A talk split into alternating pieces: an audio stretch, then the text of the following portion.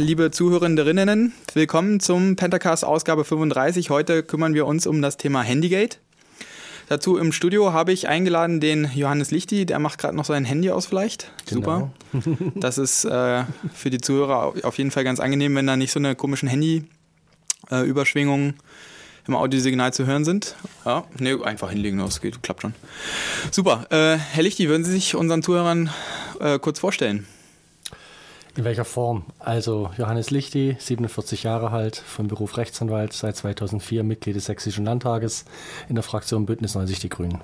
Okay. Und dort unter anderem rechtspolitischer Sprecher. Rechtspolitischer Sprecher, was mhm. heißt das? Naja, das ist der, der eben für alle rechtspolitischen Fragen, also Gesetze, wie man Gesetze ändern mhm. könnte, wie Justiz funktioniert, verantwortlich ist. Mhm. mhm. Herr Lichti, ich habe Sie äh, heute hier eingeladen, ähm, weil Sie mir im Bezug so auf ein bisschen Bürgerrechte und Datenschutz schon öfter aufgefallen sind. Unter anderem das erste Mal als äh, hier so eine Studentenproteste in Dresden waren, die Uni Brennt hieß das, glaube ich.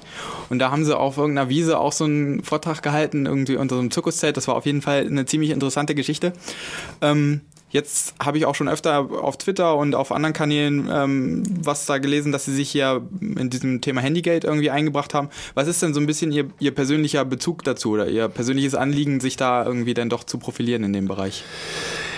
Also der persönliche Bezug ist natürlich ganz einfach äh, auch der, dass ich eben am 19. Februar auch in der Südvorstadt unterwegs war und äh, gegen die Nazis protestiert habe und ich natürlich auch äh, davon erfasst bin.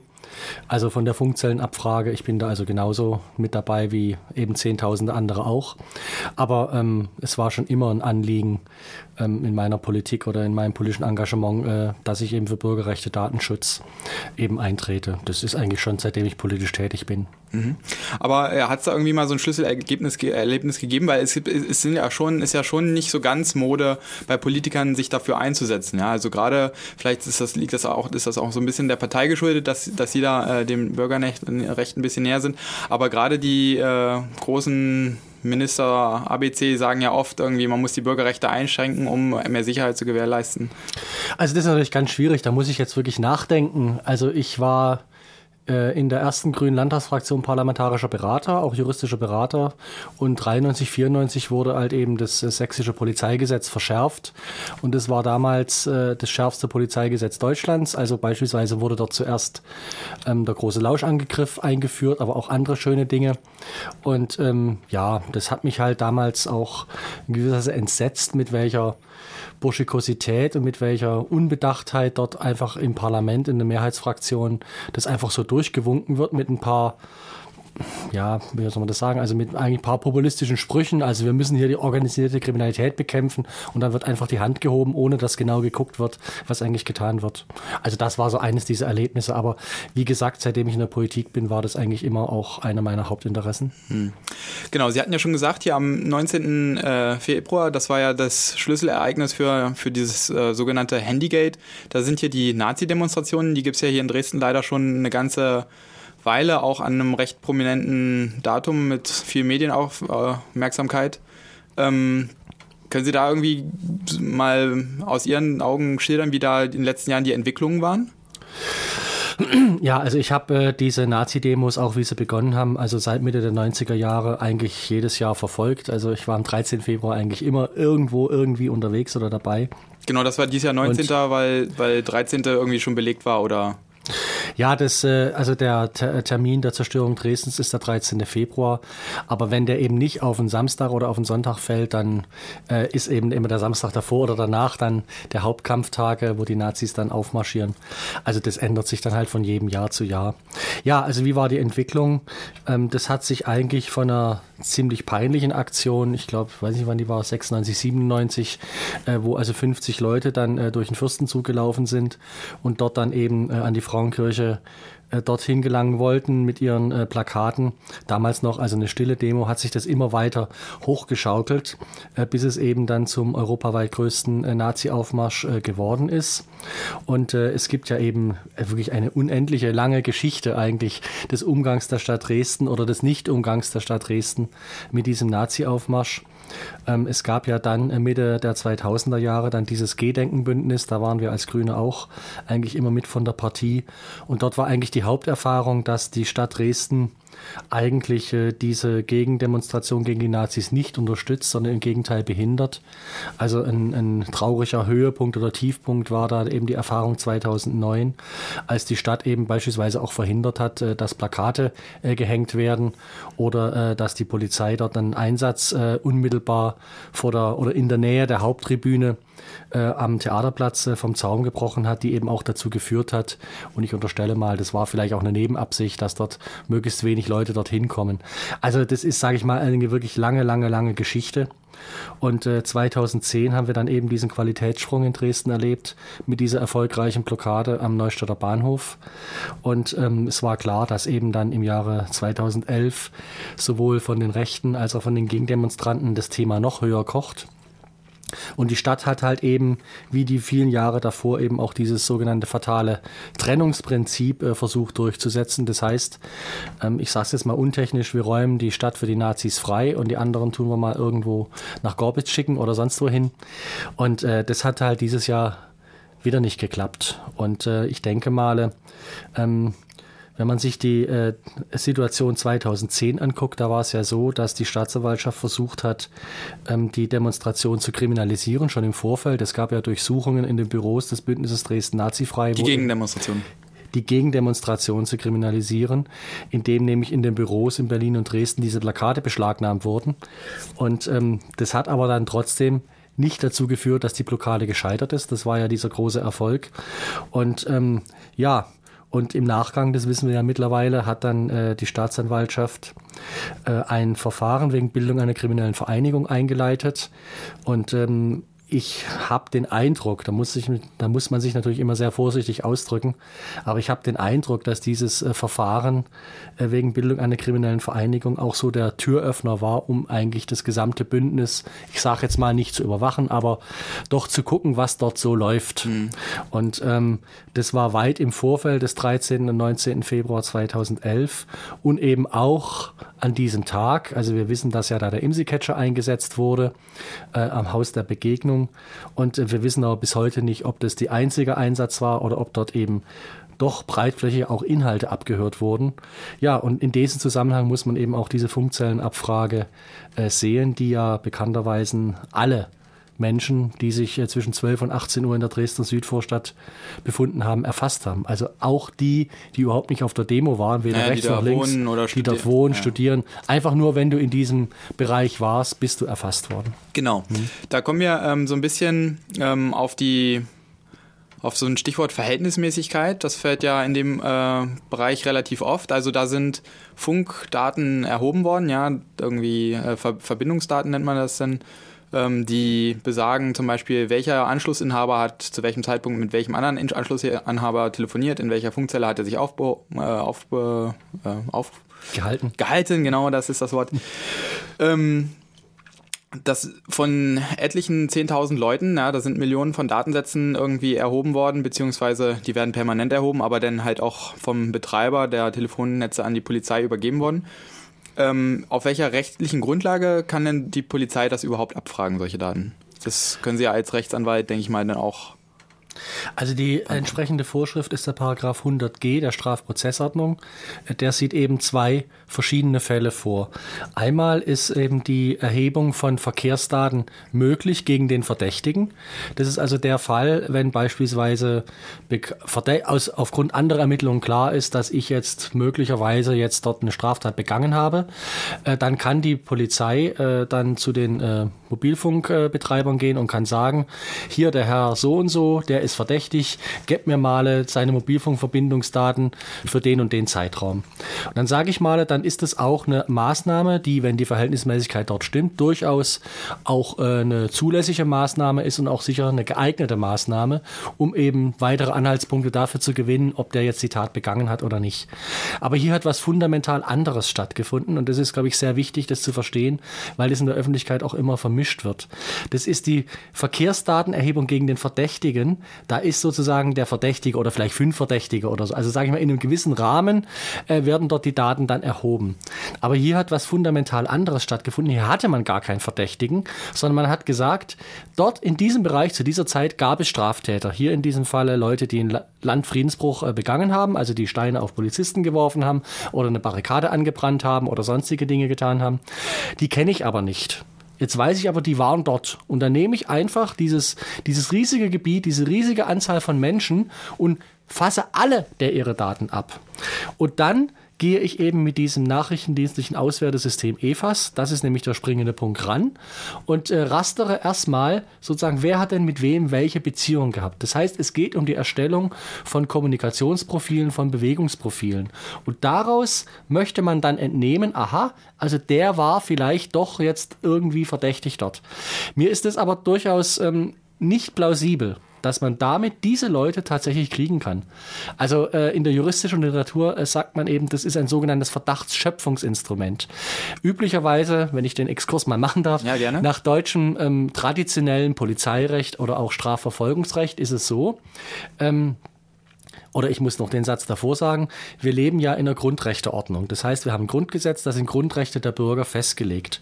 Und äh, da ist der oberste Grundsatz, diese Grundrechte sind Abwehrrechte des Bürgers gegen den Staat. Also die Grundrechte sichern meinen Freiheitsraum. Also erstmal bin ich frei und wenn einer was von mir will, dann muss er das begründen.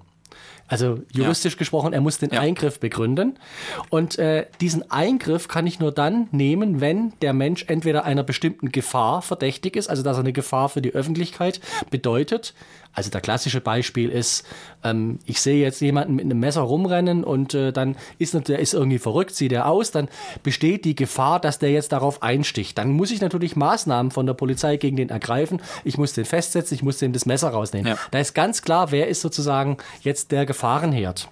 Oder ich habe eine Straftat begangen und ich weiß ja aus irgendeinen Gründen, also der und der und der kommt in Betracht, also mache ich Ermittlungsmaßnahmen gegen die.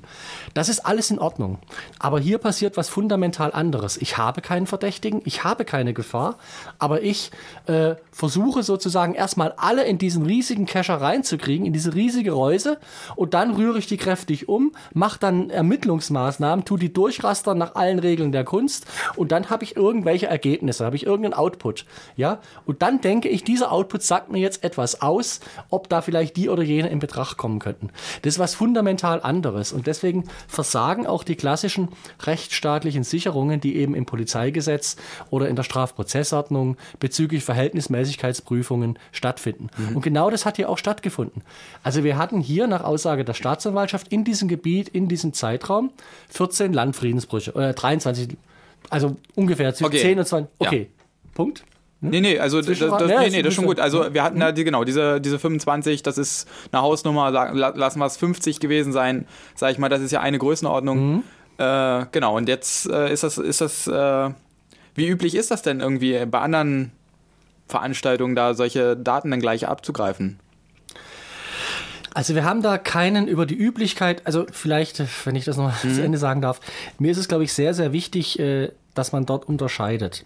Diese Funkzellenabfrage war hier äh, nach 100g, äh, Absatz 2, Satz 2 ist es, glaube ich, ähm, eben nicht begrenzt oder, oder daran ausgerichtet an einem konkreten Tatverdächtigen, sondern man hat schlicht und ergreifend den Zeitraum und den Ort genommen ja. und sehr, sehr großflächig und hat dann gedacht, naja, da fassen wir mal alles ab und hoffen, dass wir dann durch irgendwelche ähm, ja, Rasterungen dann irgendeinen Anhaltspunkt kriegen. Das ist was völlig anderes. Ähm, Vor allen Dingen funktioniert das ja auch nicht, ne? Das muss man ja ganz knallhart ja, so sagen. Da wird irgendwie klar. von mhm. irgendwelchen Geräten auf Personen mhm. geschlossen. Das ist ja eine, eine, unzulässige Annahme irgendwie. Vielleicht haben Leute die Handys dabei, aber gerade diejenigen, die planen, äh, irgendwie da aktiv zu werden, irgendwie vielleicht auch übers Gesetz hinaus, die das kommt hinzu. Die Leute, die dort wirklich was Böses äh, vorhaben, die haben saubere Handys. Ne? Ja. Oder, oder gar keine Handys dabei. ja. Oder geben das Handy genau. der, der, mhm. Freundin, die dann irgendwo in Brandenburg rumläuft und haben dadurch dann noch ein Alibi. Wie, inwiefern äußert sich denn die Polizei zu sowas? Sie äußert sich dazu nicht. Also die stereotype Antwort, die wir immer im Rechtsausschuss bekommen, wir fragen ja die ganze Zeit nach oder schreiben hunderte von kleinen Anfragen. Wir kriegen da immer nur, sage ich mal, Gülle geliefert. Also laufende Ermittlungen, deswegen kann da nichts gesagt werden. Punkt. Äh, und Sie fragen jetzt als äh, Mitglied des Landtages ja, ja, beim bei der Regierung an oder bei der Polizei direkt? Nein, bei der Regierung, aber die Polizei und die Staatsanwaltschaft ist ja der Regierung unterstellt. Ja. Also wir als Abgeordnete haben eben das Recht, nach Verfassung eben kleine Anfragen an die Staatsregierung zu stellen, die eben nach der Theorie steht so drinne, vollständig und wahrheitsgemäß zu beantworten ist. Ja. Ich mache da mal ein Fragezeichen dran, ja, Ja. ob das so passiert. Aber Sie können sich natürlich schon ein Stück weit darauf zurückziehen, aha, in laufenden Ermittlungsverfahren darf man jetzt nicht sagen. Ja. Natürlich benutzen sie das im Augenblick, um sozusagen die Dinge, die ja schon ins Licht gekommen sind, nicht weiter äh, hochkochen zu lassen. Ja. Genau, ähm, das ist ja äh, die andere, also erstmal würde ich, also wir sind ganz schön schnell, man, bei manchen Sachen würde ich lieber nochmal einhaken. Kann Bei diesen, diesen Land, Landfriedensbruch, ja, wie ist der denn einzustufen? Ist das auf einem, auf einer Höhe mit irgendwie illegalen Downloads aus dem Internet oder ist das eher eine Augenhöhe mit Mord oder was dazwischen? Naja, was dazwischen. Also Landfriedensbruch ist schon eine schwere Straftat. Ja. Eindeutig. Also so die Schwere der Straftat wird eben danach gemessen, wie hoch dann die Strafen sind, äh, Ja. die dort ausgeworfen werden können. Das gilt durchaus als schwere Straftat. Also man muss sich vorstellen, Landfriedensbruch ist, da wird in der Öffentlichkeit von einer gewalttätigen Menge äh, werden sozusagen Leute angegriffen, werden Sachen angegriffen, werden Personen angegriffen. Das ist durchaus eine schwere Straftat. Wobei natürlich dort diese kleine oder oder ich sag mal, die Juristen haben da ein gewisses Unwohlsein dabei, weil es im Grunde eigentlich genügt, dass nicht, dass mir nicht nachgewiesen werden muss, dass ich den Stein geworfen habe, sondern wenn ich schon Teil einer gewalttätigen Menge bin, aus der Leute dann angegriffen werden, Ja. dann hänge ich auch mit drin. Das ist dann aber auch, auch wieder Landfriedensbruch oder ist das, Das Landfriedensbruch oder schwerer Landfriedensbruch, da gibt es Qualifizierungen. der, der, der strafwürdigen Vereinigung oder wie das dann? Nein, nein, das ist was Nee, völlig das ist was anderes. anderes, okay. Das ist was anderes. Das ist Bildung einer kriminellen oder Bildung einer terroristischen Vereinigung. Da ist es noch weiter abstrahiert davon, dass mir konkret eine Tat nachgewiesen wird. Ja. Also da reicht es im Grunde aus, dass mir nachgewiesen wird, dass es eine Vereinigung gibt, Ja. die sich grundsätzlich verabredet hat, Straftaten oder terroristische Taten zu begehen Ja.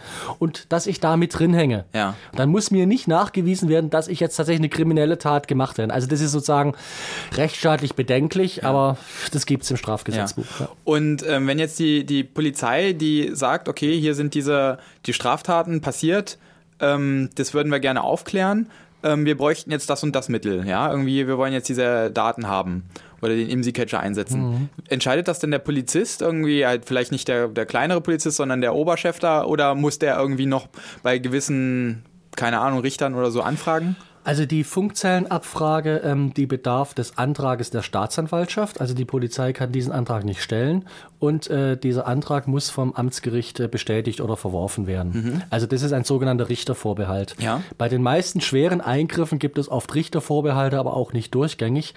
Der Richtervorbehalt dient natürlich dem Schutz ähm, der Bürgerrechte.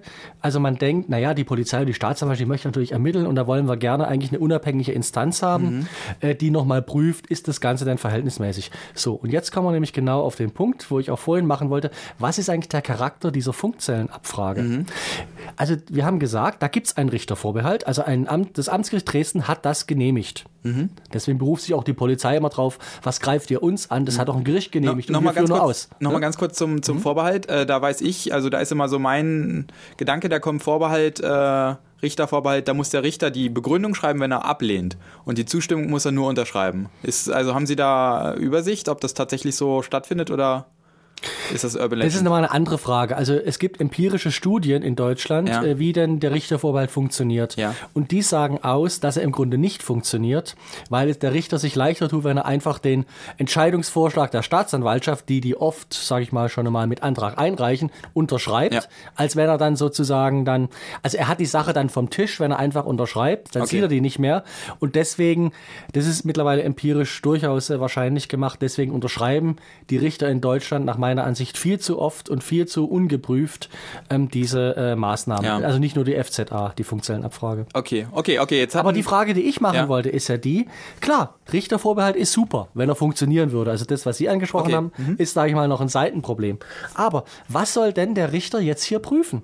Ja, also da kommt die Staatsanwaltschaft zu ihm und sagt, wir haben hier 14 schwere Landfriedensbrüche in dem Gebiet, in dem Zeitraum. Da guckt er schwere Straftat. Na ganz klar, schwere Straftat. Ja, also er hat im Grunde eigentlich nur die Schwere der Straftat. Und wie will er das jetzt abwägen?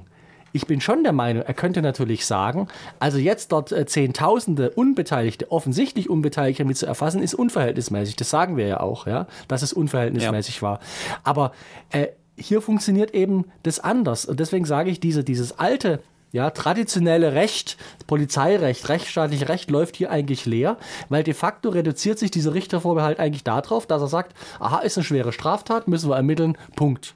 Und alles andere fällt eigentlich weg, weil eben dieser weil eben konkrete Vorwürfe eigentlich gegen diese Leute gar nicht mehr vorhanden sind, sondern ja. die sollen eben erst Verdacht geschöpft werden. Deswegen funktionellen Abfragen ja, ja. Verdachtschöpfungsinstrument. Ja, das ist eigentlich auch so ein bisschen äh, das ist kann, Orwell. Kann man sagen, dass das auch äh, Umkehrung der Be Beweislast ist schon? Ja, ja, ja. Im Grunde ist es darum, also das rechtsstaatliche Polizeirecht und Strafprozessrecht äh, beruht darauf, dass nur gegen denjenigen, der sozusagen verdächtig ist, ja. mit konkreten Anhaltspunkten verdächtig ist, dass er eine Straftat begangen hat, oder der, der eine Gefahr für die öffentliche Sicherheit bestellt, dass nur gegen den dessen Grundrechte eingegriffen werden ja. kann. Das heißt, man hat eine bestimmte Person, weiß, was die gemacht hat, ja. und dann kann man sagen, okay, weil du das schon gemacht hast, deswegen dürfen wir jetzt hier weiter nachforschen. Aber hier ist ja klar, da, da ist ja jetzt schon bekannt, dass eben die, die also 99,99 Periode 9% der Leute, die erfasst worden sind, ja. gar nichts gemacht haben. Also die werden sozusagen anlasslos und grundlos wird in der ihre Grundrechte eingegriffen. Ja. Und das ist halt leider eine Tendenz, die gibt es halt seit 20 Jahren, äh, dass das immer mehr überhand greift. Ja. Und vorhin hatten Sie ja schon mal die Frage gestellt, wie ist das eigentlich in Deutschland zu vergleichen? Äh, es gibt leider dazu keine ordentlichen Zahlen, weil die Berichtspflicht, die es seit 2008 gibt, äh, sehr allgemein ist und auch andere Maßnahmen mit umfasst. Ja. Aber es gibt eine kleine Anfrage von, von Ströbele, also ist ja bekannt, Ströbele aus Berlin, Grüner. Mhm. Äh, der hat dann eine Anfrage im Bundestag gestellt und hat dort die Antwort bekommen, auch nur rudimentär. Also es gab mal die Funkzellenabfrage da und dort und da war die höchste Menge der abgefragten Verkehrsdaten bei 10.000. Mhm. Ja? Wir sind hier bei 138.000. Und wenn du die von einzelnen Datensätzen Verkehrsdatensätzen. Mhm. Und wenn du die dann noch vom Landeskriminalamt, also wir hatten ja zwei verschiedene, vielleicht kommen wir da noch drauf, ja. wir hatten ja einmal die Funkzellenabfrage der Sonderkommission 19.2 zur Aufklärung der Landfriedensbrüche ja. und der anderen Sachen und die Ermittlungen des Landeskriminalamtes wegen Bildung einer kriminellen Vereinigung, wahrscheinlich, also das haben sie nicht bestätigt, aber ja. das wird es sein. Und das sind insgesamt, äh, müssen wir eben davon ausgehen, dass über eine Million Verkehrsdaten eben am über, also im Zusammenhang 19. Februar erhoben worden sind. Ja, das ist also. Also, Entschuldigung, ja. äh, Fazit. Also weit, weit, weit, weit, weit, weit, weit alles über das Ausmaß hinaus, was bisher in Deutschland bekannt geworden ja. ist. Das ist äh, krass. Äh, wie ist das denn rausgekommen? Ist das, wird das normal von der Polizei veröffentlicht als ganz normale äh, Methode oder wie ist Leider das? Nein, eben gerade nicht. Ja. Das kam äh, raus durch einen Bericht der Taz, Tag, Tageszeitung Berlin, die eben am, ich glaube am 20. Juni war es, einen Bericht äh, gemacht hat. Einen schönen Artikel, mal eben ausgespäht hieß der. Und er hat eben berichtet, äh, dass gegen Leute, äh, die den Platz Löfflerstraße, Reichenbachstraße besetzt hatten, ähm, dass dort eben in den Akten ähm, von denen eben äh, Funkzellenabfragen drin war. Ja. Äh, damit wollte eben die Staatsanwaltschaft oder die Polizei nachweisen, dass die Person eben genau Reichenbach-Löfflerstraße sich befunden haben. Ja. ja. Und ähm, da kam dann auch relativ schnell raus, dass das eben ganz bestimmt nicht gedeckt ist durch den Straftatenkatalog des Paragraph 100a Strafprozessordnung, auf den der 100g verweist. Mhm. Das hat dann auch äh, die Staatsanwaltschaft Dresden, muss man sagen, zu ihrer Ehrenrettung, auch sobald sie das auf dem Tisch hatte, die Akte von der Polizei, dann auch gesagt, nee, so geht's nicht. Mhm. Und so ging dieser Skandal dann praktisch rum. Und das ist ja auch, sag ich mal, vom, vom Höchstchen auf Stöckchen äh, dann eskaliert. Also erst haben die ja irgendwie, ja, wir haben da mal Tausende abgegriffen und dann war es irgendwie bei 10 Zehntausenden und äh, irgendwie ist es, als sie es nicht mehr anders leugnen konnten, war es dann irgendwie mal bei, meiner, bei einer Million. Also jedenfalls kam mir das so als Außenstehender vor, dass immer nur das geleugnet worden ist, was man nicht mehr wirklich abstreiten kann. Also das bestätigt, was man nicht mehr abstreiten kann. Ja. Ähm, Nee, ich glaube, nach meiner Wahrnehmung war es ein bisschen anders. Ähm, mittlerweile ist rausgekommen, äh, dass die Funkzellenabfrage, also nicht gegen den Verdächtigen, sondern wir greifen einfach mal ein Gebiet ab, mhm. ähm, ich muss schon sagen, in Sachsen sowas wie zu einer Standardmaßnahme gekommen ist. Also wir wissen mittlerweile, es hat eine Funkzellenabfrage auch äh, rund um die äh, Anti-Nazi-Demo am 17. Juni 2010 stattgefunden. Mhm. Es gibt Hinweise darauf, dass das stattgefunden hat beim Hechtfest 2010, also Ende August. Und ähm, wenn ich mir jetzt einfach so die Mentalität und die Begründung angucke, ja. die jetzt eben von der Staatsanwaltschaft von der Polizei gebracht werden ja. über die Geschichte am 19. Februar, dann ist es einfach so, dass die im Grunde wenn irgendwie eine Demo ist oder irgendwie eine Straftat ist und sie kommen nicht weiter, dann ist erstmal das erste Zack, Funkzellenabfrage. Also die haben sich daran gewöhnt. Ja? Ja. Die machen das einfach standardmäßig und die haben auch überhaupt kein schlechtes Gewissen oder sonst was. Ja. Also es gab mal diesen unsäglichen Artikel, muss ich mal sagen, vom Oberstaatsanwalt Avenarius. Das war, glaube ich, Anfang Juli, ist der erschienen in der, äh, in der Sächsischen Zeitung hier in Dresden. Und äh, da hat er also sich der Avenarius, der früher Pressesprecher der Staatsanwaltschaft war, ähm, dazu geäußert und hat es also verglichen mit einer äh, Verkehrskontrolle. Und also er könne gar nicht verstehen, wieso die Leute sich aufregen und die Staatsanwaltschaft muss doch ermitteln und äh, er könne das. Also man muss den Artikel sich mal wirklich reinziehen, Mhm. dann kriegt man sozusagen so einen Eindruck, was die da denken, was in deren Köpfen vorgeht. Ja. Und da ziehe ich einfach die Schlussfolgerung, für die ist es total normal. Ja. also wie sage ich mal, Polizei, Halterfeststellung, irgendwie, ja, Kfz-Kennzeichen, DD, Baba Ja. und so weiter. Ja, erstmal Funkzellenabfrage, zack. Ja. ja. Ähm, und Sie hatten ja jetzt irgendwie, ach hier, der Astro hat auch noch eine Frage. Ähm, kurze Zwischenfrage zum Stein des Anstoßes. Wie ist denn die Taz an die Akten gekommen und, und was sind das für Akten? Warum steht da schon so ein Vermerk zum laufenden Verfahren drin? Also äh, wie die Taz an die Akten gekommen sind, muss man die Taz fragen, aber es gibt äh, äh, natürlich... Am besten weiter ins Mikrofon sprechen dabei. Äh, Ja. ja. gut, okay. Also das wurde jetzt verstanden. Also man muss natürlich die Taz fragen, Ja. aber es gibt natürlich sowas wie einen Informantenschutz ähm, und äh, deswegen wird die Taz dazu auch keine Auskünfte geben. Also das ist völlig unüblich, dass die Presse, also die Presse muss ihre Informanten schützen. Ja. Na klar. Also von daher ist es Spekulation. Ja. Ähm, aber letzten Endes, wenn jetzt. Aber es ist ja, das Entscheidende Ja. ist ja, dass es bestätigt worden ist. Ja. Ja. Aber wenn Sie, wenn Sie jetzt sagen, okay, das sind jetzt schon, die Verhältnismäßigkeit ist nicht mehr so ganz gegeben, äh, aus, aus, ja, Fa- Sicht Also aus eines zwei Gründen, aus zwei? Gründen äh, gibt es dort äh, äh, keine Verhältnismäßigkeit. Ja. Einmal die pure Zahl der unschuldig erfassten Menschen. Genau, Die ist ja sehe ich auch so. gigantisch hoch. Ja. Und das Zweite ist, dass das Ganze ja im Rahmen auch von Demonstrationen stattgefunden hat, die auch, nach meiner Auffassung wenigstens, auch legal und genehmigt, also nicht genehmigt, aber legal waren. Ja. Beispielsweise die Demo, die also auf der, ähm, ist das die Süd, nee, ist die Nordseite des Hauptbahnhofs stattgefunden Ja. hat, also nicht Bayerische Straße, sondern Richtung Prager Straße, Ja. Ähm, die waren meines Wissens nach genehmigt. Da Ja. stand eine Bühne, bla bla und so weiter.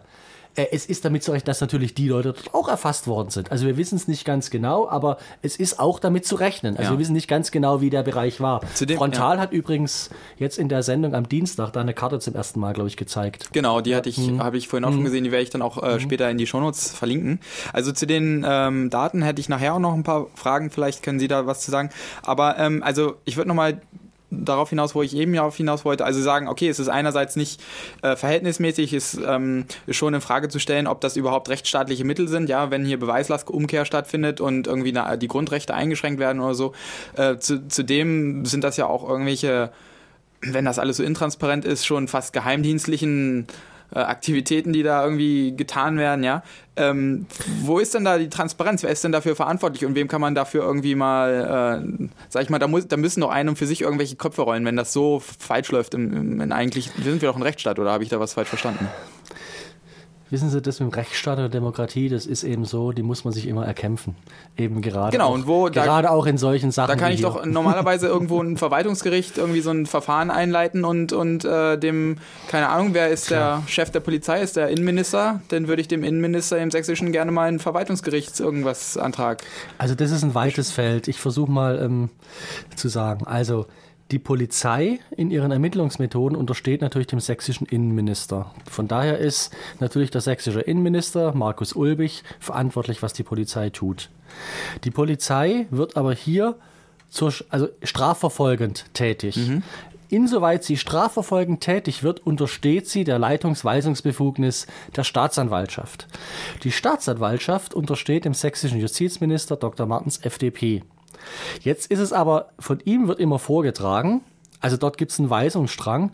Es hat sich aber in Deutschland durchaus eingebürgert, dass äh, von diesem Weisungsrecht wenigstens offiziell nicht Gebrauch gemacht wird, weil sich kein Justizminister dem Vorwurf aussetzen möchte, ich mache hier aus politischen Gründen dies oder jenes. Können Sie nochmal sagen, was ein Weisungsrecht oder Weisungsstrang ist? Na, das ist ganz normal. In der Verwaltung ist es so, also nehmen wir jetzt mal nicht Polizei, sondern einfach, keine Ahnung, weiß ich nicht, Bauverwaltung Ja. oder irgendwas, ja, dass dann sozusagen eigentlich ein Weisungsstrang vom Minister bis runter zur letzten Behörde geht. Okay, ja. das also heißt so üblicherweise ist es so, Befehlskette kann Ja, man sagen, genau.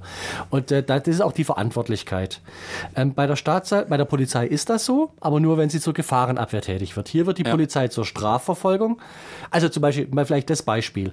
Also der ehemalige Dresdner Polizeipräsident Hanitsch hat gesagt, wir brauchen das Trennungsprinzip. Das heißt, wir müssen die Nazis in die Innenstadt lassen und alle, die dagegen sind, müssen wir auf die Neustädter Seite schicken. Ja. Da wird er sozusagen zur Gefahrenabwehr tätig. Letztendlich könnte dann der Innenminister Ulbich sagen, lieber Hanetsch, du irrst, das machen wir hier nicht, diese Taktik. Ja? Insoweit hängt er mit drinne. Aber wenn es jetzt hier um die Strafverfolgung geht, hängt Ulbich eigentlich nicht mit drinne, weil äh, da ist sozusagen die Staatsanwaltschaft besitzt die Verfahrensleitung und äh, das ist sozusagen der Bereich von Justizminister Martens. Jetzt wird es aber kompliziert, weil, wie gesagt, eben in Deutschland sich eigentlich eine gewisse Zurückhaltung der Einwirkung des Justizministers auf, den, äh, auf die Staatsanwaltschaftsermittlungen eingebürgert hat. Und das ist jetzt ein sehr, sehr weites Feld. Also natürlich hat der Minister nie oder der Generalstaatsanwalt, der sozusagen der oberste Staatsanwalt ist, glaube ich nicht, dass der jemals eine konkrete Weisung gemacht hat. Brauche aber auch nicht, weil ähm, und jetzt wird es halt eben ganz schwierig. Jetzt muss ich mal überlegen, wie ich mich ausdrücken soll. Ja. Ich mache nochmal einen Schlenker, Ja. aber ich glaube, man kann das verstehen. Es gibt seit äh, 30 Jahren Bestrebungen innerhalb der Richterschaft und der Staatsanwaltschaft, die Selbstverwaltung der Justiz einzuführen. Äh, und zwar äh, und die Selbstverwaltung der Justiz einzuführen und einzuführen, dass es beispielsweise nur ein einheitliches Richteramt gibt. Das heißt, dass die alle gleich verdienen, dass keiner Lust hat aufzusteigen. Und das äh, sagen die, das brauchen wir, weil es eben nach dem Eindruck beispielsweise der neuen Richtervereinigung, das ist also so eine Vereinigung, die das vertritt, die sagen, naja, solange sozusagen ein Staatsanwalt oder Richter davon abhängig ist vom Personalreferent im Justizministerium, wie seine Beurteilung ist, die wiederum davon abhängig ist, ob er eine Chance hat, aufzusteigen als Staatsanwalt oder Richter, insoweit wird er sich sozusagen konform verhalten. Das sagt jetzt nicht ich, sondern das sagt beispielsweise die Neue Richtervereinigung und andere Wissenschaftler. Ja. Das heißt, es gibt sozusagen ganz subtile Mechanismen, die dazu führen, dass sich Richter und Staatsanwälte, ich sag mal, ich sage es jetzt nicht, aber ich glaube, ich habe verstanden, jeder hat verstanden, was ich sage. Okay. Und jetzt haben wir das Problem in Sachsen, dass wir seit 20 Jahren eine Regierung haben von der CDU. Und ähm, ja, Punkt. Genau, Sag die- und- nicht mehr. Nee, ähm, ist trotzdem äh, ist die Frage noch nicht ganz beantwortet, wenn ich also wenn ich jetzt äh, als Bürger denke, da läuft komplett was falsch. Mhm. Jetzt kommen wir zum Gericht. Genau, was, was, genau. wo, also klar, ich kann das nächste Mal ein Kreuzchen woanders setzen, ja, Mhm. bei denjenigen, die vielleicht das nicht so machen, wobei da würde ich ja nachher auch noch mal eine Frage stellen. Aber wo, wa- was kann ich denn wirklich noch für weitere rechtsstaatliche Mittel natürlich, einlegen? Natürlich, ich habe Rechtsschutz. Das heißt, ich kann beispielsweise gegen die Funkzellenabfrage eine Beschwerde einlegen. Mhm. Nach Paragraph 98 der Strafprozessordnung. Das haben wir zum Beispiel auch gemacht. Ja. Also äh, meine Fraktionskollegin Eva Jenigen hier aus Dresden und Ja. ich und äh, auch der Miro Jenegan aus unserer Fraktion, wir waren ja da vor Ort, wir sind auch erfasst worden. Wir haben diese Beschwerde eingelegt. Ja. Daraufhin hat meine äh, Kollegin, die Frau Jenigen, ähm, vom Amtsgericht folgenden Bescheid bekommen. Also da fällst du tot um, da fällst du tot um. Ja? Ja. Also es ist, ist unklar, wirklich. Ähm, die Beschwerde wird als unzulässig zurückgewiesen, weil nicht nachgewiesen ist, dass Eva Jenigen telefoniert hat. Ja. Entschuldigung, wenn ich Landtagsabgeordnete bin, wenn ich dort unterwegs bin, also die behaupten, die behaupten allen Ernstes, es muss nachgewiesen werden, dass er nicht telefoniert hat, ja. Das ist auch so wie, ähm, das muss nachgewiesen werden, dass er, kein, dass er auch tatsächlich Schuhe anhatte oder, oder eine Ja. Hose oder sowas. Das ist Quatsch, ja. Ja. Also da sage ich einfach mal, da wird gerade, oder ich sage es jetzt mal so, offensichtlich funktioniert das ähm, Kontrollsystemgericht in Sachsen oder in Dresden noch Na, eine, nicht. eine, kann man sagen, eine Krähe hackt der anderen ungern ein Auge aus? Das ist jetzt irgendwie eine Interpretation. Sagen wir es mal so, für die äh, Gerichte in Sachsen ist es eine ganz, ganz, ganz heiße Kartoffel und sie versuchen sozusagen alle Möglichkeiten zu nutzen, um da nicht entscheiden zu müssen. Dann ähm, gab es ja eine Konsequenz, die da irgendwie schon passiert ist. Da gab es ja den Polizeipräsidenten oder irgendwie zumindest einen hochrangigen Polizeibeamten, der dann sein Amt wechseln musste, oder die Amtsstube zumindest. Ja. Ähm, was ist, wissen Sie noch genau, was da passiert ja. ist? Ja, das weiß ich genau. Das ist auch in der Öffentlichkeit, wird es bis heute falsch dargestellt. Also der Polizeipräsident von Dresden, Hanitsch, ist nicht deswegen ähm, versetzt worden, äh, weil äh, der Minister Ulbich jetzt eine Kritik an dem Einsatz am 19. Februar oder an der Funkzellenabfrage gehabt hätte. Überhaupt nicht. Ähm, also er ist nicht das Bauernopfer, sondern Hanitsch hat äh, seinen Minister äh, falsch informiert. Äh, ja. Er, hat, er hat ihm äh, sozusagen offensichtlich auf Nachfrage, also am 24. Juni hat ja der, die Minister Ulbich und Martens Innen- und Justiz der Öffentlichkeit einen Bericht über die Funkzellenabfrage gegeben, was ja. da passiert ist. Und ähm, äh, da haben sie natürlich vorher rumgefragt, was habt ihr eigentlich gemacht so? Und offensichtlich hat dann Hanitsch nicht gesagt, dass sie schon Bestandsdaten erhoben haben. Ja. Und deswegen hat der Minister am 24. Juni die Öffentlichkeit falsch informiert. Und da muss ich auch sagen, ähm, das ist völlig in Ordnung, das ist völlig klar. Also wenn, wenn ich sozusagen in so einer zentralen Frage, wo die Öffentlichkeit interessiert, wo der Minister, sage ich mal, selber in die Bütt gehen muss, den Minister falsch informiere, unfalsch informiere, ja. dann muss er entlassen werden. Das ist so. Ja. Also von daher sage ich mal, ähm, da ist die Entscheidung von, von Ulbich absolut richtig, aber sie bedeutet eben gerade nicht, dass Ulbich jetzt der Meinung ist, dass eigentlich die Funkzellenabfrage und der Einsatz am 19.02. schiefgelaufen mhm. ist. Nee, nee, das äh, hatte ich auch, glaube ich, so. Ähm, Wird aber immer so geschrieben. Hatte ich öfter, mhm. aber schon anders auch gelesen, so wie Sie es mhm. eben dargelegt haben. Aber wo, äh, wissen Sie, wo der, wo der hingeht? Der ist doch irgendwie, äh, hat doch die, die ja, Stelle gewechselt und ist dann letzten Endes einen Amt noch hochgerutscht oder, oder so. Nein, ja. er, ist jetzt, er ist jetzt sozusagen für die Technik, äh, für die Abhörtechnik zuständig. Ja. Also ist es so ein kleiner Treppenwitz. Ähm, also er ist jetzt Leiter Polizeidirektion Zentrale Dienste. Also er ist jetzt sozusagen für das ganze Equipment zuständig. Ja. Naja, so, ähm, die nächste Frage, die ich äh, hätte, die Daten, die da erhoben werden, das ist ja ist ja auf eine Anti-Nazi-Demonstration. Und diese Nazis, das weiß man, das sind relativ unangenehme Typen. Da ist jetzt auch gerade irgendwie ein Verfahren hier in Dresden angekurbelt worden, weil da einer einen Molotow-Cocktail ja. in irgendein Haus geschmissen hat. Weil er meinte, dass, genau, weil er meinte, dass da irgendwelche linken ähm, nicht zu durchschnittlichen Leute drin wohnten und hat damit irgendwie billigend den Kauf von zehn Leuten oder den möglichen Tod von, von zehn Leuten in Kauf genommen. Ähm, also, das sind wirklich unangenehme Menschen. Und man möchte jetzt nicht, dass denjenigen diese Daten in die Hände fallen. Ja? Wie, äh, inwieweit bearbeitet die Polizei denn die Daten selber überhaupt oder geben die das an, an kompetente äh, äh, Firmen raus, ja, die das dann besser machen können? Und inwieweit ähm, haftet die, die Polizei, wenn eben diese Daten, wer auf der Demonstration sein Handy äh, eingeschaltet hatte, äh, wenn das irgendwie. Du brauchst so es ja gar nicht eingeschaltet lassen. So eine du musst ja gar nicht eingeschaltet sein, du kriegst ja trotzdem. So eine Nazi-Bande einfach mhm. das in die Hände bekommt. Das ist ja schon, also schon ein unangenehmes Datum. Da möchte ich nicht, dass das irgendwelche Nazis in die Hände bekommen. Ja, also äh, wir wissen aus einer kleinen Anfrage, dass eben diese Daten äh, mit diesem Nachrichtendienst, diesen ähm, System EFAS, also klein e, groß FAS, mhm. ähm, ausgewertet wird. Das kommt äh, von den Geheimdiensten. Die, das Landeskriminalamt hat das Ende 2008 angeschafft. Und damit kannst du eben diese riesigen Ver Mengen von Verkehrsdaten sozusagen nach allen möglichen Regeln der Kunst irgendwie durchrastern. Genau, aber Wie genau auch, sie das ja. machen, wissen wir nicht. Ja. Aber äh, ich unterstelle, es geht hier darum, um Sozialprofile äh, festzustellen. Dieses System äh, steht bei der SIB, ähm, bei der Sächsische Staatsbetrieb Informationsdienste hier in Dresden. Äh, kann man die Adresse sich rauskriegen, weiß gar nicht, wo die sind. Ach, die sind doch hier auf der Königsbrücker Straße. Wahrscheinlich steht es dann hier gleich um die Ecke. Ähm, und äh, dort äh, werden die betrieben nach der Antwort äh, von fünf LKA-Beamten und äh, von einem Mitarbeiter der SIB, der das macht. Also von daher ist es nicht outgesourced. Ja. Aber die Frage ist durchaus berechtigt, weil wir ja wissen, dass beispielsweise bei dem Zensus 2011 äh, auch Sachen outgesourced worden sind. Das macht, glaube ich, irgendeine Firma in Erlangen oder so, unsere sächsischen Daten, ne? eine Privatfirma. Nur mal am Rande. Ja. Ne? ähm, ja, ähm, die Frage, äh, kommen da die Nazis an diese Daten ran?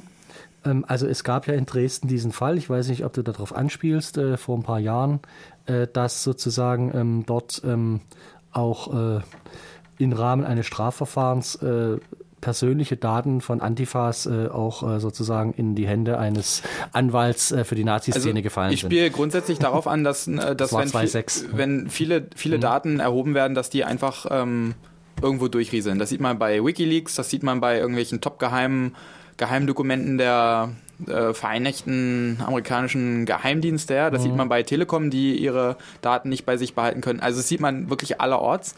Deswegen halte ich jetzt auch die Telekom nicht, äh, die, die Polizei nicht unbedingt für kompetenter Ja, wie gesagt, also ich glaube, anderen. auf den Daten sitzt der äh, Staatsbetrieb Information, äh, Sächsische Informationsdienste Staatsbetrieb oder Okay, sowas. aber die halte ich auch nicht für kompetenter. Einfach weil ich Ahnung habe, dass solche Daten schwierig zu geheim zu halten sind, ja. Also das ist so, überall wo ein Haufen Daten ist, gibt es auch Leute, die die angraben. Das zeigt die Erfahrung, das ist Ja. ganz klar. Aber ich weiß jetzt nicht, äh, wie jetzt da das genau gesichert ist, wie kompetent da die. Nee, die aber, Leute aber sind. inwiefern sind die denn haftbar dafür, wenn die in irgendwelche, aufgrund so einen Datensätzen, äh, irgendwelche Nazis bei mir vor der Tür stehen? Also Das erstmal nachzuweisen, das ist haftbar, Geschichte. ähm, ganz schwierig, also das nachzuweisen. Aber die sitzen ja erstmal auf was sitzen die? Die sitzen auf Verkehrsdaten. Das sind ja nicht individualisierte Daten. Das heißt, da habe ich die Nummer 017XYZ und die ist praktisch eine Funkzelle, keine Ahnung, Reichenbachstraße und hat mit der Nummer 017 bup, bup, bup, irgendwie dann und dann telefoniert. Das ist ja noch nicht individualisiert. Individualisiert wird es erst dann, wenn die Polizei beim Provider, beim Mobilfunkanbieter ähm, die Bestandsdaten abfragt. Und das Okay. haben die hier auch gemacht. Die haben ja 42.000 Bestandsdaten abgefragt. Und da wird es dann kriminell, ja. Also dann wird es dann schwierig, ja. ja. 42.000, be- nicht kriminell, sondern Ja, ist ja ja, alles legal nach Paragraph 112 des Telekommunikationsgesetzes. Ähm, da werden eben dann der Name, das Geburtsdatum und die Adresse abgefragt. So. Und äh, damit arbeitet dann im Augenblick die Sonderkommission 19.2 und oder, das bleibt so ein bisschen im Unklaren so, das Landeskriminalamt weiter. So. Und was die jetzt damit machen und in welche Akten das dann irgendwann mal einfließt, das weiß ich nicht. Ich glaube nicht, dass dieser riesen Datenberg jetzt in irgendeine Ermittlungsakte, wenn es mal zu einer Anklage kommt, einfließt. Da wird dann ganz individuell sozusagen dann nur drinne stehen, also wir haben die Nummer 017XY da und dort festgestellt, dann haben wir festgestellt, das ist sozusagen der Herr ähm, Michael Müller, keine Ahnung, geboren am, wohnhaft da und ähm, deswegen und so weiter. Also so war es ja auch bei dieser ähm, Akte von dem Platzbesetzer, wo die ganze Sache rausgekommen ist. Da war es also genau so drinne. Und ähm, also klar, von daher sehe ich jetzt die Gefahr als nicht jetzt wirklich so äh, akut, aber es ist natürlich diese abstrakte Gefahr immer da, wo ein großer Datenberg ist, da sind auch viele, dran rumbuddeln. Ne? Naja, und ich, ich weiß nicht, also wenn die Rechten hier in, in Sachsen einfach mal relativ gutes Backup auch von der, vom Staat bekommen, ja, also, Also, legal bekommen sie sie nicht vom Staat. Also so weit gehe ich nicht, dass ich jetzt sage, dass der Staat den Nazis irgendwie ich halte, ich halte da auch nicht alle Polizisten für integer, muss ich ganz ehrlich sagen. Einfach Mhm. da und also das ist mein natürlich nur ein persönlicher Eindruck, aber das äh, damit muss man ja durchaus durchaus auch rechnen. Na gut, da können Sie Ich würde es allgemeiner sagen. Wir sollten vermeiden, dass es große Datenberge gibt. Na klar, Ja, Das ist Datenvermeidung. da das A und O. Auf, auf jeden Fall. ähm, auf, welcher, auf welcher Grundlage können denn die, erheben denn die Provider überhaupt diese, äh, diese Daten und über welchen Zeitraum? Das ist ja jetzt nicht Nein, haben ja nicht die, Vorratsdatenspeicherung, ne? genau. Das ist auch ein spannendes Thema. Ne? Das ist ja keine Vorratsdatenspeicherung, aber de facto ist es sowas wie eine, das klingt das ganz blöd, wie eine nachträgliche Vorratsdatenspeicherung, was hier eigentlich stattfindet. Äh, die Provider speichern das eben äh, zu Abrechnungszwecken, wissen wir ja, dann ist das halt eben dann relativ schnell weg. Mhm. Und genau das ist auch der Grund, warum das wirklich mittlerweile zur ersten Standardmaßnahme in solchen Fällen geworden ist. Also wir wissen mittlerweile, diese Sonderkommission 19.2 zur Aufklärung der Landfriedensbrüche, die ist am 22.02.2011 gegründet worden. Vom 22.02.2011 stammt die Anregung, wie es so schön heißt, an die Staatsanwaltschaft, doch bitte beim Gericht die Funkzellenabfrage zu beantragen. Das heißt, die haben die Türe aufgeschlossen und dann haben sie den, den, den, den, den Zettel geschrieben für die Staatsanwaltschaft, dann ging's los. Und am 23.02. hat das Gericht dann gleich schon mal sein Hans Otto drunter geschrieben. Also Ja. das läuft praktisch wie Butter durch. Ja. Und das ist ja das Problem. ne?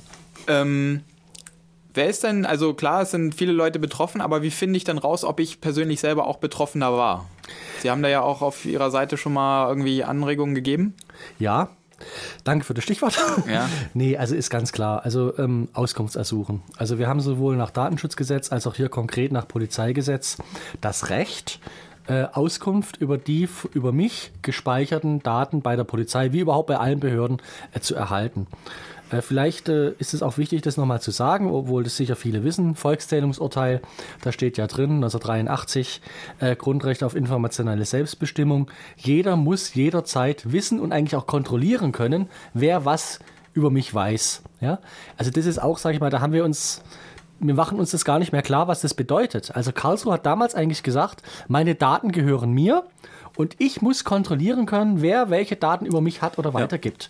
Ja. Und ähm, deswegen, weil eben dieses Recht so verludert ist und weil das keiner mehr irgendwie ernst nimmt, deswegen ist es, glaube ich, total wichtig, dass wir wirklich den Leuten zeigen, so geht's nicht. Wir lassen uns sozusagen nicht hier ähm, mit unseren Daten ausbeuten oder total ausziehen, sondern wir ja, wir schnüffeln zurück, sage ich mal. Wir wollen jetzt wissen, was habt ihr über mich gespeichert? Ja. Und äh, deswegen kann ich allen nur raten, diesen Auskunftsanspruch geltend zu machen. Äh, ich habe gerade erst gestern im Rechtsausschuss erfahren, ähm, da hat der Martens das, der Justizminister, dankenswerterweise mitgeteilt, dass es mittlerweile 630 Auskunftsersuchen zum 19.02. gibt. Das sage ich mal, das ist eine nette Zahl, aber die kann durchaus noch wachsen. Ja. Und ich weiß auch, dass ähm, das die, den Apparat sehr beschäftigt und sehr nervt. Ja. um das mal so zu sagen. Vielleicht kommen wir jetzt da auch dazu, wie da äh, das ist. Also Jetzt haben viele Leute in den letzten Tagen äh, so ein Schreiben bekommen von der Polizeidirektion Dresden. Genau, das. Ne? Äh, Wolltest du fragen, oder? Ja, ja, genau, da wäre ich jetzt äh, drauf eingegangen. Hm. Ne, das ist, äh, oder nee, Polizeidirektion nicht. Ich habe hier was von der Staatsanwaltschaft Dresden vorliegen, was wohl auch auf so einen Auskunftsersuch das war, das haben die Ende, äh, das haben die Ende Juni, glaube ich, geschrieben. Es gibt jetzt vor einer, also ja. lange Rede, kurzer Sinn, es gibt die ganze Zeit Vertröstungsschreiben.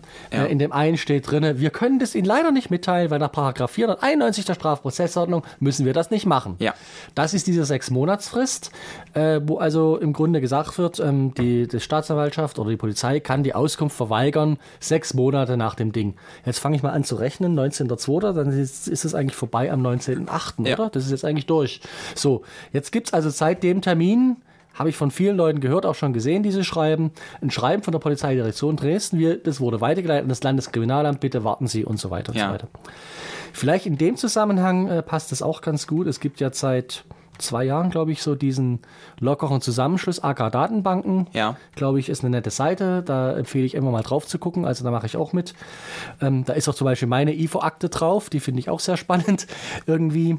Also IFO, integrierte Vorgangsbearbeitung, ist so eine polizeiliche Datenbank, ähm, wo im Grunde ähm, jeder Polizeibeamte, der dich irgendwo feststellt und sei es auch nur Zeuge oder du machst eine Anzeige oder irgendwas, dann schreibt er einen schönen Tagebuchbericht, bla bla bla, das habe ich gesehen und dann kommt es in die IFO-Geschichte rein. Und ähm, das Schlimme bei der IFO-Geschichte ist, dass das eben überhaupt nicht nachkontrolliert wird, ob das überhaupt stimmt oder nicht. Also zum Beispiel ähm, kann man auf AK Datenbank alles nachlesen bei meiner Akte.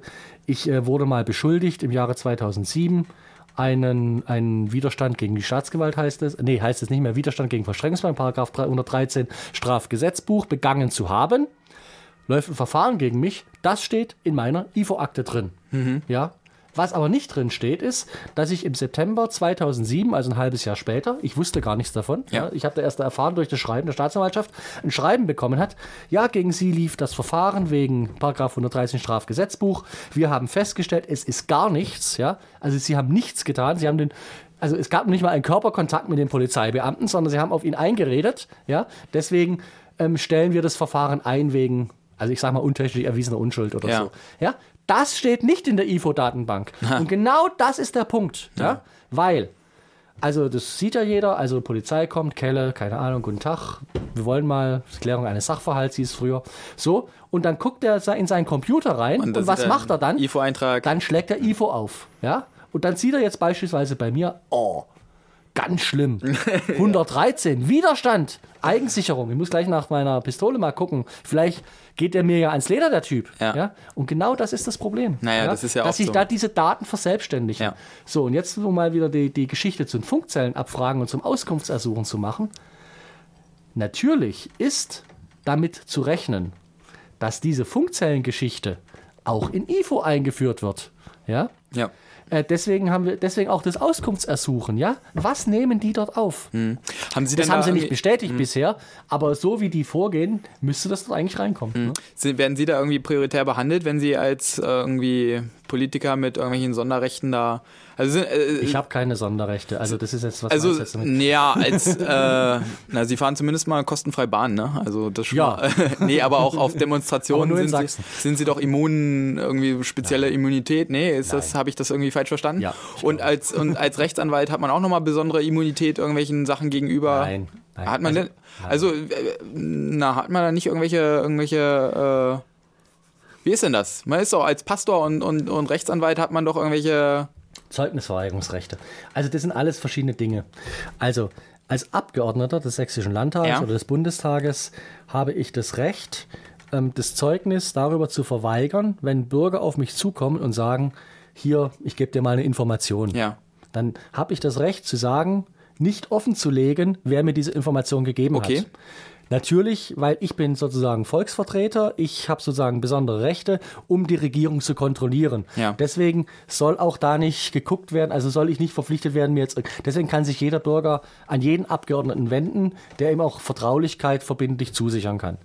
Das beim Rechtsanwalt ist es so, Rechtsanwälte, ähm, Presseleute, Seelsorger, Ja. Pfarrer, Lothar König kommen wir vielleicht nochmal drauf, Genau. haben das Recht, äh, das Zeugnis zu verweigern, auch über Dinge, die ihnen in ihrer Eigenschaft als Rechtsanwalt, in ihrer Eigenschaft als Seelsorger, in ihrer Eigenschaft als Journalist anvertraut werden. Ja. Eben weil das gesellschaftlich wichtige Institutionen sind, genauso wie äh, als Abgeordneter in einem Parlament, die eben die Regierung kontrollieren Ja. sollen.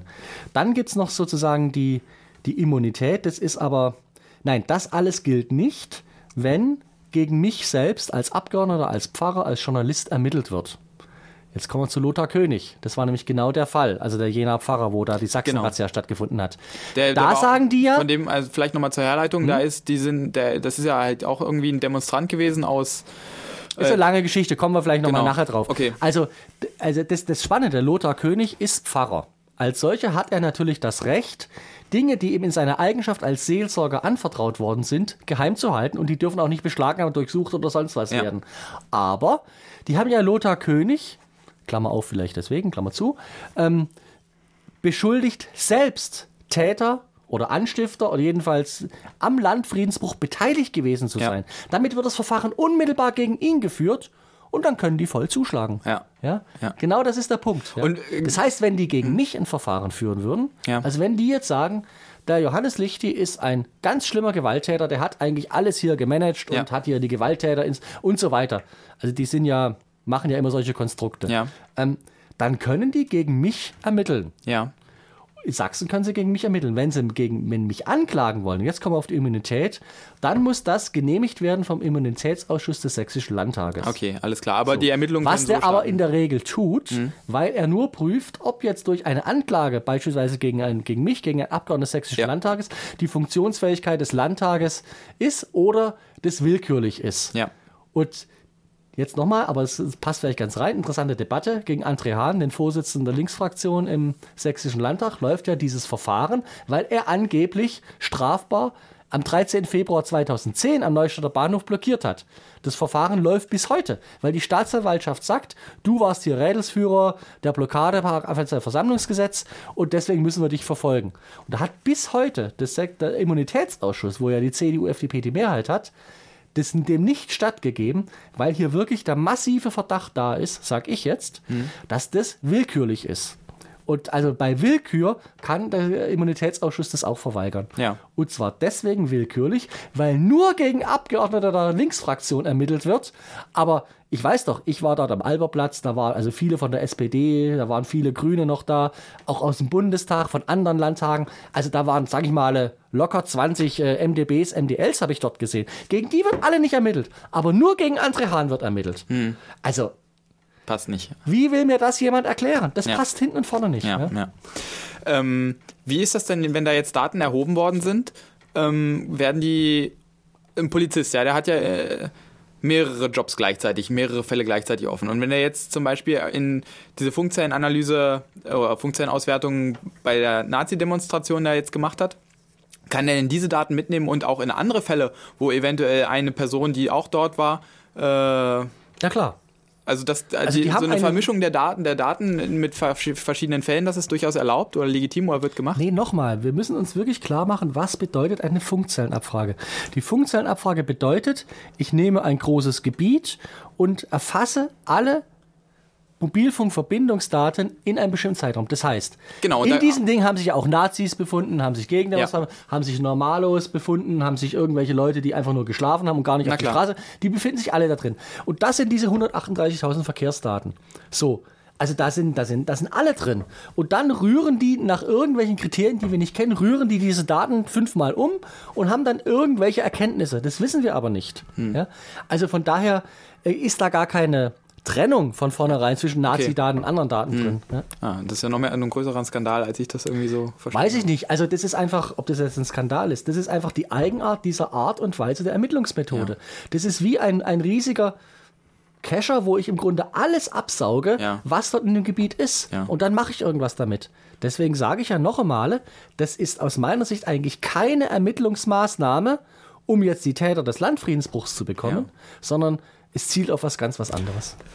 Wie sollen sich denn Demonstranten schützen da oder in, in Zukunft? Wie wird also also die Polizisten und die ähm, amtierenden Politiker, die haben ja durchaus gesagt, wieso war doch ganz okay, was wir so an und für sich gemacht haben, äh, werden wir in Zukunft weiterhin so handhaben. Ähm, aber gerade wenn ich auf so eine delikate Demonstration gehe, wo es mir eben doch schon ganz schön auf meine Privatsphäre ankommt, möchte ich ja in Zukunft dann nehme ich einfach nur das Handy nicht mit oder kaufe mir so ein anonymes Handy bei so einem Gebraucht-Handyhändler um die Ecke für 10 Euro samt Handykarte. Das ist wichtig, dass die beiden Sachen nicht verknüpft werden können, ja. Genau. Oder- das oder- vielleicht noch einmal erklären, weil das viele Leute nicht wissen. Ja, also ein Handy, genau, ein Handy hat eine, eine, eine Seriennummer und eine Handykarte. So eine SIM-Karte hat auch eine Seriennummer, I- I- äh, IMEI und Im- IMSI, ne? Ja, irgendwie. Und äh, so, sobald ich beides, also das wird halt beides irgendwie auch beim Also der Irrtum Dienst- ist, glaube ich, der, dass viele Leute glauben, ich kaufe mir ein Prepaid-Ding oder sowas oder tausche das Ding aus und dann bin ich sauber. Das ist aber, glaube ich, Mhm. Nee, nee, nicht das, so. also es ja. reicht nicht, es reicht nicht. Also man muss halt wirklich Karte und, ähm, und Handy tauschen Und das eigentlich auch nur einmal benutzen. und das eigentlich auch nur einmal benutzen, ansonsten ist man ganz schnell wieder de-anonymisiert. Das heißt, am besten auf solchen Demonstrationen kein äh, Handy benutzen, aber ähm, dann wird ja auch immer mehr mit Kameras auf solchen Demonstrationen hantiert, ja. Ähm, sieht man zum Beispiel auch Freiheit statt Angst auch sehr, sehr gut. Irgendwie, aber wie kann man denn als Bürger sich da äh, schützen? Man hat doch irgendwie auch ein Recht auf Anonymität. Ich bin der Meinung, dass der Bürger ein Recht auf Anonymität, auf anonyme Kommunikation äh, hat. Aber ich glaube, Karlsruhe hat es auch schon mal so geschrieben eigentlich. Also Bundesverfassung ist so in diese Richtung entschieden. Das ist aber nicht anerkannt, geschweige denn, dass es Von, von wem muss das anerkannt werden? Irgendwie, wenn das Nein, ich meine, man muss es Karlsruhe natürlich umsetzen so, hm. irgendwie. Ich meine, aber das ist jetzt ein ganz weites Feld. Also jetzt gibt es ja gerade so die Debatte, ich weiß nicht, welches jetzt wollen sie jetzt ändern, wo also anonymes Zahlen nicht mehr äh, möglich sein soll. Also das ist, sage ich mal, eine generelle Debatte, ähm, dass wir sozusagen die Errungenschaften der Anonymität der analogen Gesellschaft auch in die digitale Gesellschaft rüber retten. Hm. Ähm, aber das ist jetzt ein anderes Thema. Ja, was soll man machen? Also im Grunde, tja, du bist der Überwachung ausgeliefert. Und das ist ja genau der Punkt. Also du kannst natürlich sagen, okay, ich lasse die Handys zu Hause, aber ich möchte eigentlich auch kommunizieren. Und dann frage ich mir eigentlich, äh, warum soll ich mich da eigentlich drauf einrichten? Mein Handy brauche ich, will ich haben, Punkt, Ende. Das ist auch ein Freiheitsgewinn. Also eigentlich muss man dann politisch wieder tätig werden, dass eben solche ausufernden Überwachungen nicht stattfinden. Aber selbst wenn du das Handy zu Hause lässt, dann ist halt die Kamera da, keine Ahnung, und da äh, legen sich was anderes. Also Und wir haben Also- ja in Deutschland das Vermummungsgebot. Bitte? Äh, wir haben ja, in Deutschland das, hinzu. Vermummungsverbot. Genau. Ja. Ja. Ja. Aber das zeigt noch einmal einfach auch, äh, dass diese Überwachung der Funkzellenabfrage natürlich auch die Wirkung hat, Leute davon abzuschrecken, von ihrem Grundrecht, Grundrecht Ja. auf Genehmigung, auf, äh, auf Demonstration- Versammlungsfreiheit, Versammlungsfreiheit, ja. Gebrauch zu machen. Ja. Und zwar, das ist ja ein, ein Grundrecht, da brauche ich keine Genehmigung. Ja, das ist, da, also die, die Polizei, die staatlichen Organe sind eigentlich verpflichtet, äh, das zu fördern, dass ich mein Grundrecht. Also das ist Ja. nicht irgendwas, ich lasse das zu, sondern sie müssen es sogar fördern. Ja. Aber wenn ich weiß, dass ich dort einfach standardmäßig erfasst werde Ja. und nach allem, was ich weiß, muss ich jetzt einfach sagen, wenn ich auf, in Sachsen auf eine, sage ich mal, Rechts-Links-Demo gehe, muss ich damit rechnen, dass ich erfasst werde. Ja. Also, so viel wissen wir mittlerweile. Naja. Äh, andere Städte haben das ja geschafft, die Da- Nazi-Demonstration irgendwie loszuwerden. Ne? Haben da, äh, ich glaube zum Beispiel Jena oder äh, Halle, war das irgendwie da, wo auch relativ prominente Nazi-Demonstrationen waren und äh, die dann irgendwie zum Beispiel von der Stadt auch nicht genehmigt worden sind. Das ist auch wieder ein weites Feld, weil ähm, das mag jetzt vielleicht erstaunen, ich bin aber nicht für die Verbote von Nazi-Demos. Weil die Nazis äh, sind auch Bürger, so komisch wie es klingt, und ihnen steht auch das Grundrecht zu. Und wir dürfen nicht anfangen, jetzt zu unterscheiden, die dürfen Grundrechte ausüben, die dürfen Grundrechte. Ich bin allerdings nur der Meinung, und da trennt sich jetzt wieder, natürlich dürfen die Nazis demonstrieren, aber sie haben kein Recht, unwidersprochen zu demonstrieren. Und auch die, Nazi, äh, die Anti-Nazi-Demo kann sich auf Artikel 8 auf die Freiheit zur Demonstration berufen. Ja. Und genau das ist der Punkt, der in Sachsen bisher nicht gewährt wird. Also in Dresden und leider auch die Gerichte VG Dresden, OVG Dresden, da sind wir wieder bei den Gerichten, hatten wir vorhin schon mal das Thema, die haben im Grunde das, dieses, dieses Grundrecht überhaupt nicht akzeptiert. Ja. ja. Und wenn da brauchst du nur auf Gerichte in anderen Bundesländern gucken, da ist es, sage ich mal, normal, ja, da ist es anerkannt, dass das so ist. Dass auch die Gegendemonstration, es gibt sogar Urteile, das muss ich auf der Zunge zergehen lassen. Es gibt sogar Urteile, die sagen, wenn sich eine Demonstration auf die Strecke der Nazis begibt und sich dort hinsetzt, dann ist es ein symbolischer Akt, der vom Grundrecht auf Versammlungsfreiheit umfasst wird. Jetzt muss man ehrlicherweise dazu sagen, natürlich muss dem gegenüber auch abgewogen werden, das Recht der Nazis zu demonstrieren. In der Abwägung kann es dazu führen, dass es rechtmäßig und geboten ist, die Gegendemonstration auch polizeilich aufzulösen. das ist aber nicht zwingend. Ja. Ja? In welchen Ver Verhältnissen standen denn da die Gegendemonstranten zu, zu Nazis? Also es waren es nicht irgendwie so um die 20.000 Gegendemonstranten oder 40.000 und dann irgendwie Also das weiß ich jetzt nicht. Das ist, ein, das ist ein Urteil von VG Braunschweig von 2007 und dann ein Urteil von VG Berlin, ich glaube 2009. Äh, das waren aber, glaube ich, jeweils kleinere Sachen. Hm. Mhm. Aber in, in Dresden waren ja schon wesentlich mehr Gegendemonstranten als Nazis selber. Denn, Na klar, no? Ne? natürlich. Mhm. Ähm, ja, wo, wohin wird die Reise gehen? Vielleicht, wenn wir langsam in dem Thema zum Schluss kommen. Aber wir können was? noch mal über, über, den, über den äh, Fahrer, Fahrer reden, was da passiert ist. Na, wenn ihr wollt, wir können über alles reden. Aber vielleicht nochmal, wie geht es jetzt weiter? Also ähm, es ist natürlich im Grunde nichts aufgeklärt. Ja, im Grunde sind wir immer noch in der Mauerphase und in der Phase des Beschönigens und in der Phase, ja, es war doch alles richtig und in Ordnung. Ähm, deswegen ist es, glaube ich, auch so wichtig und ich möchte es wirklich nochmal ansprechen, dass die Leute selber aktiv werden, sich das nicht gefallen lassen und im Augenblick ist die, also neben Demos oder sonst was, äh, ist die beste Aktion wirklich hier Auskunftsersuchen zu machen. Und äh, ich denke, das äh, wird den Apparat doch ähm, relativ viel ärgern. Ne? Und äh, damit kann man die vielleicht auch dazu zwingen, weil die einfach keinen Bock haben, das zu bearbeiten. Ja? Ähm, kann man die vielleicht auch ja, nach einem langen Kampf vielleicht dazu zwingen, dass sie sagen, okay, wir leisten uns das einfach nicht mehr, diese massenhaften Datenheben, weil wir haben danach nur Ärger. Also das wäre, sage ich mal, ein politisches Ziel von mir. Es geht jetzt so weiter, dass der sächsische Datenschutzbeauftragte, Herr Schurich, angekündigt hat, die Funkzellenabfrage zu prüfen, datenschutzrechtlich. Äh, es wird am 9. September, also am Freitag in der Woche, wird er diesen Bericht veröffentlichen. Ähm, es ist jetzt schon äh, klar, dass es ähm, im Sächsischen Landtag dann am 14. 15. September nochmal zum Thema gemacht wird im Plenum. Ähm, kann ich ja vielleicht auch jetzt auch sagen, sind ein paar Leute am Werk, die planen da auch eine Demo. Ähm, am 14. oder 15. ist noch nicht ganz klar, eher so 16, 18 Uhr, aber wer Lust hat, dazu mitzumachen, äh, der ist da hoch willkommen.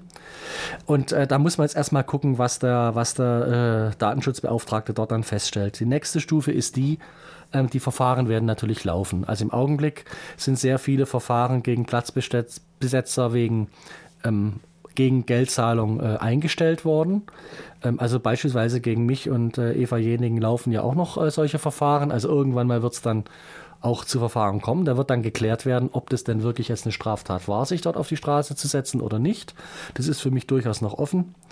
Und ähm, es wird natürlich auch irgendwann einmal die Staatsanwaltschaft Farbe bekennen müssen, ob denn dieses Verfahren wegen Bildung einer kriminellen Vereinigung, was nach allem, was wir wissen, der Türöffner war, um, sage ich mal, relativ großflächig Dresden nazifrei zu überwachen, ob es da überhaupt zu einer Anklage kommt oder dann, wenn es dann Anklage kommt, auch zu einer Verurteilung kommt. Weil wir haben in den letzten Jahren in Deutschland eigentlich schon lange die Erfahrung gemacht, dass sehr viele Verfahren nach 129 Bildung einer kriminellen Vereinigung eingeleitet werden, dass jahrelang ermittelt wird, mit Abhören, mit allen Schikanen, dass es aber nie zu einer Anklage kommt. Mhm. Und das halte ich sehr gut für möglich. Und wenn das so ist, dann können wir wirklich mit Fug und Recht sagen, hier wurde ein Konstrukt zusammengezimmert, um sozusagen eine gesamte Szene zu überwachen. Hm. Äh, grundsätzlich müssten, müsste ja auch irgendwann mal seitens der Polizei oder des, des Innenministeriums oder Justizministeriums mal so eine, eine, eine äh, Auswertung kommen, was denn diese eingesetzten Maßnahmen auch für Ergebnisse äh, erzielt haben. Ja, irgendwie, also da ist jetzt zum Beispiel dieses EFAS, das kostet ja auch ein paar Euro. Die Das ist vielleicht ein wichtiges Thema, das füge ich gerne noch an. Ja. Also die Anschaffungskosten von EFAS haben sich, glaube ich, auf 2,9 Millionen Euro belaufen. Ja. Ähm, dann haben sie ein halbes Jahr später nochmal ein bisschen die Software aufgerüstet. Das hat nochmal ungefähr 600.000 Euro gekostet. Es werden damit fünf Mitarbeiter des Landeskriminales, ein Mitarbeiter des sächsischen Staatsbetriebs Sächsische Informationsdienste sind damit laufend beschäftigt. Und äh, dann, ah, jetzt sind wir bei der privaten Firma. Na, war doch eine gute Frage. Und diese Firma, die das macht, ähm, RS Security oder sowas heißen die, glaube ich, man findet im Internet irgendwas dazu, ähm, die warten dieses System auch für schlappe, ähm, ich glaube, ähm, was, 25, für schlappe 250.000 Euro im Jahr. Also das Ganze ist alles andere als billig. Genau. Und da kann man sich natürlich gut vorstellen, dass man so ein säures System natürlich auch mal anwenden muss, weil es muss sich ja amortisieren irgendwie. Naja, aber äh, die, die Frage ist, äh, kann, kann man dem System denn, also kann man das, kann man irgendwo mal ablesen, was durch das System irgendwie auch vielleicht an Straftaten aufgeklärt worden ist und äh, das im, im Also leider gibt es dazu eben keine Berichtspflicht. Das wäre eben auch eine Geschichte, wo man mal erwägen könnte, da die Strafprozessordnung in dieser Richtung zu ändern. Es wird immer nur bruchstückhaft äh, klar werden, eben durch unsere Nachfragen im Landtag oder eben, wenn solche Erkenntnisse eben in ganz konkrete Strafverfahren einfließen und dann bei der Gerichtsverhandlung, die ja öffentlich ist, dann öffentlich wird. Mm, angenommen, wir kommen jetzt mal äh, zu dem Punkt, wo es zum Beispiel einen linken oder einen grünen Innenminister gäbe. Hm. Würden die sich anders verhalten in Bezug auf Überwachungsmaßnahmen? Also Ich wir haben, doch. wir haben da mal äh, einen Podcast aufgenommen Hm. zum Thema Systemtheorien, so, so ja, irgendwie aus äh, soziologische Systemtheorien. Und da sind äh, wir irgendwie zu dem Ergebnis gekommen, dass äh, ein Innenminister sich immer wie ein Innenminister verhalten wird. Ja, weil einfach von dem irgendwelche Sachen gefordert werden und der muss einfach pro Überwachung sein, um die Sicherheit bla bla bla zu gewährleisten. Ähm, wie ist denn da eine Aussicht, dass sich da irgendwie ein grüner Innenminister irgendwie anders verhalten wird? Ich meine, die, äh, man ist ja auch, die Grünen sind ja auch irgendwie in den Krieg gezogen als äh, Friedenspartei. Jetzt sage ich ja bestimmt Ja, wieder das die ist aber jetzt ein, ganz Keywords. neues, ein ganz neues und ein ganz anderes Thema. Ja. Aber ähm, ja, die Frage ist natürlich berechtigt. Also wenn, wenn, wenn, wenn du jetzt Systemtheorie ansprichst, äh, natürlich ist es so, dass jeder Minister, egal welcher Partei er angehört, unter gewissen Zwängen steht, äh, die er natürlich versucht vorrangig zu befriedigen. Der Zwang ist erstens der, äh, dass die Öffentlichkeit von ihm erwartet, dass Straftaten aufgeklärt werden und verhindert werden. Äh, dann steht er also unter dem Druck steht er. Er steht unter dem Druck äh, seiner Polizei, die sagt, gib mir die Mittel und tu mir die öffentliche Rückendeckung geben, dass wir hier endlich ermitteln können oder so. Ähm, er steht natürlich unter dem Mediendruck, äh, wo sind deine Ergebnisse? Hast du denn der Polizei äh, alle die Mittel gegeben und so weiter? Und das ist ähm, wirklich ein, ein wichtiges Thema, das sich sozusagen von der Systemanordnung eigentlich immer eine Spirale gegen die Bürgerrechte ergibt. Ja, gegen die Bürgerrechte, der eigentlich in diesem System keine, kein Widerpart hat. Und so würde ich auch die Frage jetzt beantworten mit dem Grünen. Natürlich wäre auch ein grüner Innenminister diesen Zwängen ausgesetzt. Ich hoffe, dass er so viel Intelligenz und geistiges oder charakterliches Rückgrat hat, dass er vielleicht versucht, das gesamte System mehr in Richtung Bürgerrechte zu verrücken. Hoffe ich, ja, irgendwie. Ne? Es gibt dafür Beispiele, es gibt dafür auch Gegenbeispiele, gebe ich gerne zu. Aber mir scheint, dass das entscheidende Gegengewicht, also das, wir müssen das strukturelle System irgendwie ändern, diese Systemanordnung. Und das geht, glaube ich, nur, wenn wir tatsächlich eine aktive Bürgerrechtsbewegung haben, die ihre Rechte, Auskunft, ne, geltend macht. Und daran hapert es ja auch noch. Ja? Also mir, ich glaube, ich würde die Frage so beantworten, wir müssen jetzt in der Opposition oder dann vielleicht auch mal in der Regierung daran arbeiten, dass es tatsächlich diese wache Bürgerrechtsbewegung gibt, die dann eben auch ein Gegengewicht auch in der Öffentlichkeit, in den Medien gegenüber diesen äh, systematischen Anforderungen ist. Ja, aber also gerade, also wir hatten ja schon irgendwie auch herausgearbeitet, dass das mit den Informationsanfragen äh, nicht so einfach ist. Man bekommt, wird da hingehalten und äh, irgendwie zum Beispiel auch Man über wird die hingehalten, aber es wird alles rauskommen. über die EFAs äh, wird auch nicht so viel Transparenz irgendwie hergestellt. Und die, die Innenpolitiker sind ja auch ganz oft dabei, irgendwie zu sagen, ja, das hilft, das hilft, aber mit konkreten Zahlen irgendwie, was denn diese Überwachungsmaßnahme tatsächlich äh, in Anführungszeichen helfen und was sie irgendwie kosten und was sie ähm, auch zerstören. Da halten sie sich alle schön bedeckt. Also ähm, und auch wenn man sie mal mit tatsächlichen Fakten Akten äh, konfrontiert als zum Beispiel Sachverständiger oder, oder Experte oder Gutachter, ähm, da erweisen sich auch relativ als, als beratungsresistent. Was kann man da machen und woher vielleicht zuerst mal, woher kommt das? Also erstens, die Analyse ist richtig. Äh, wir haben Wissen aus den empirischen Studien, dass im Grunde äh, der große Lauschangriff, der ja groß mal umstritten war, eigentlich nichts bringt oder ja, also auch, auch selten angewendet wird. Also er bringt ähm, nichts zur, zur, zur Aufklärung von Straftaten. Genau, das ja, muss man sagen, ja, ja. genau. Ansonsten Arbeitsplätze bringt er schon im Bereich der Polizei. Äh. Ähm, ja, aber da kann man dann auch die Frage stellen, ob er dann nicht viel zu viele Beamte dann von der Arbeit abhält eigentlich, indem sie Datenberge irgendwie verwalten